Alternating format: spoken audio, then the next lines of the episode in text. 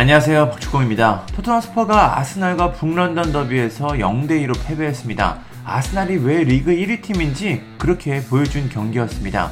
전반 14분 요리스의 자책골이 나오는 행운이 있었지만 전반 36분 외데가르드의 추가골까지 나오면서 완벽한 승리를 챙겼습니다.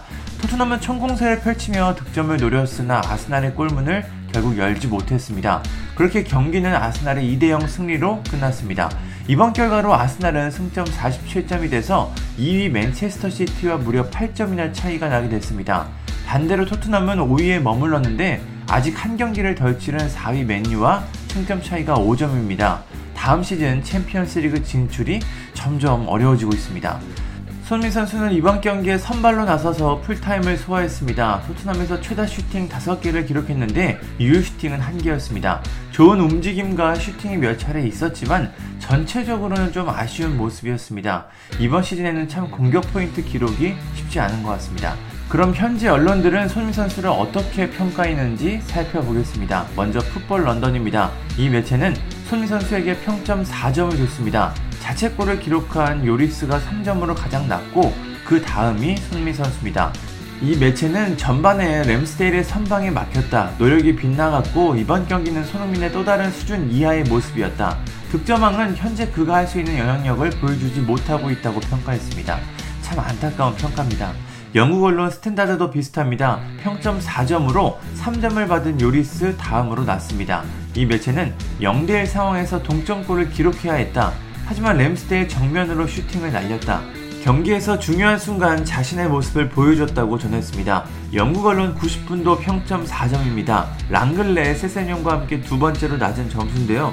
최악은 평점 2점인 요리스입니다. 이 매체는 거의 관여하지 않음이라는 짧은 평가를 내렸습니다. 딱히 할 말이 없는 것 같습니다. 다음은 MBC 스포츠입니다. 이 매체는 평점 5점을 줬는데 역시나 가장 낮은 요리스 다음으로 낮은 점수를 받았습니다. 이 매체는 경기 마지막 10분까지 거의 아무것도 하지 않았다. 충분히 좋지 않았다라고 평가했습니다. 대부분 매체들의 평가가 참 좋지 않습니다.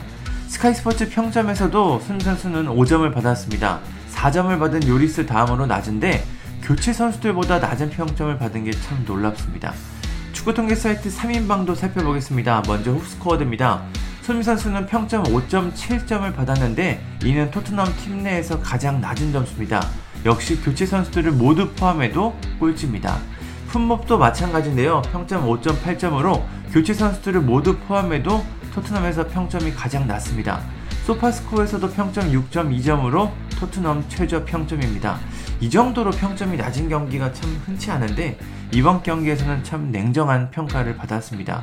손흥민 선수가 참 힘든 시즌을 보내는 것 같습니다. 이번 시즌 리그 17경기에서 4골 2도움, 챔피언스 리그 6경기에서 2골을 기록했는데 공격 포인트 빈도가 뚝 떨어졌습니다. 대표팀 경기까지 포함하면 28경기에 나섰는데 그 중에 25경기에서 득점을 기록하지 못했습니다.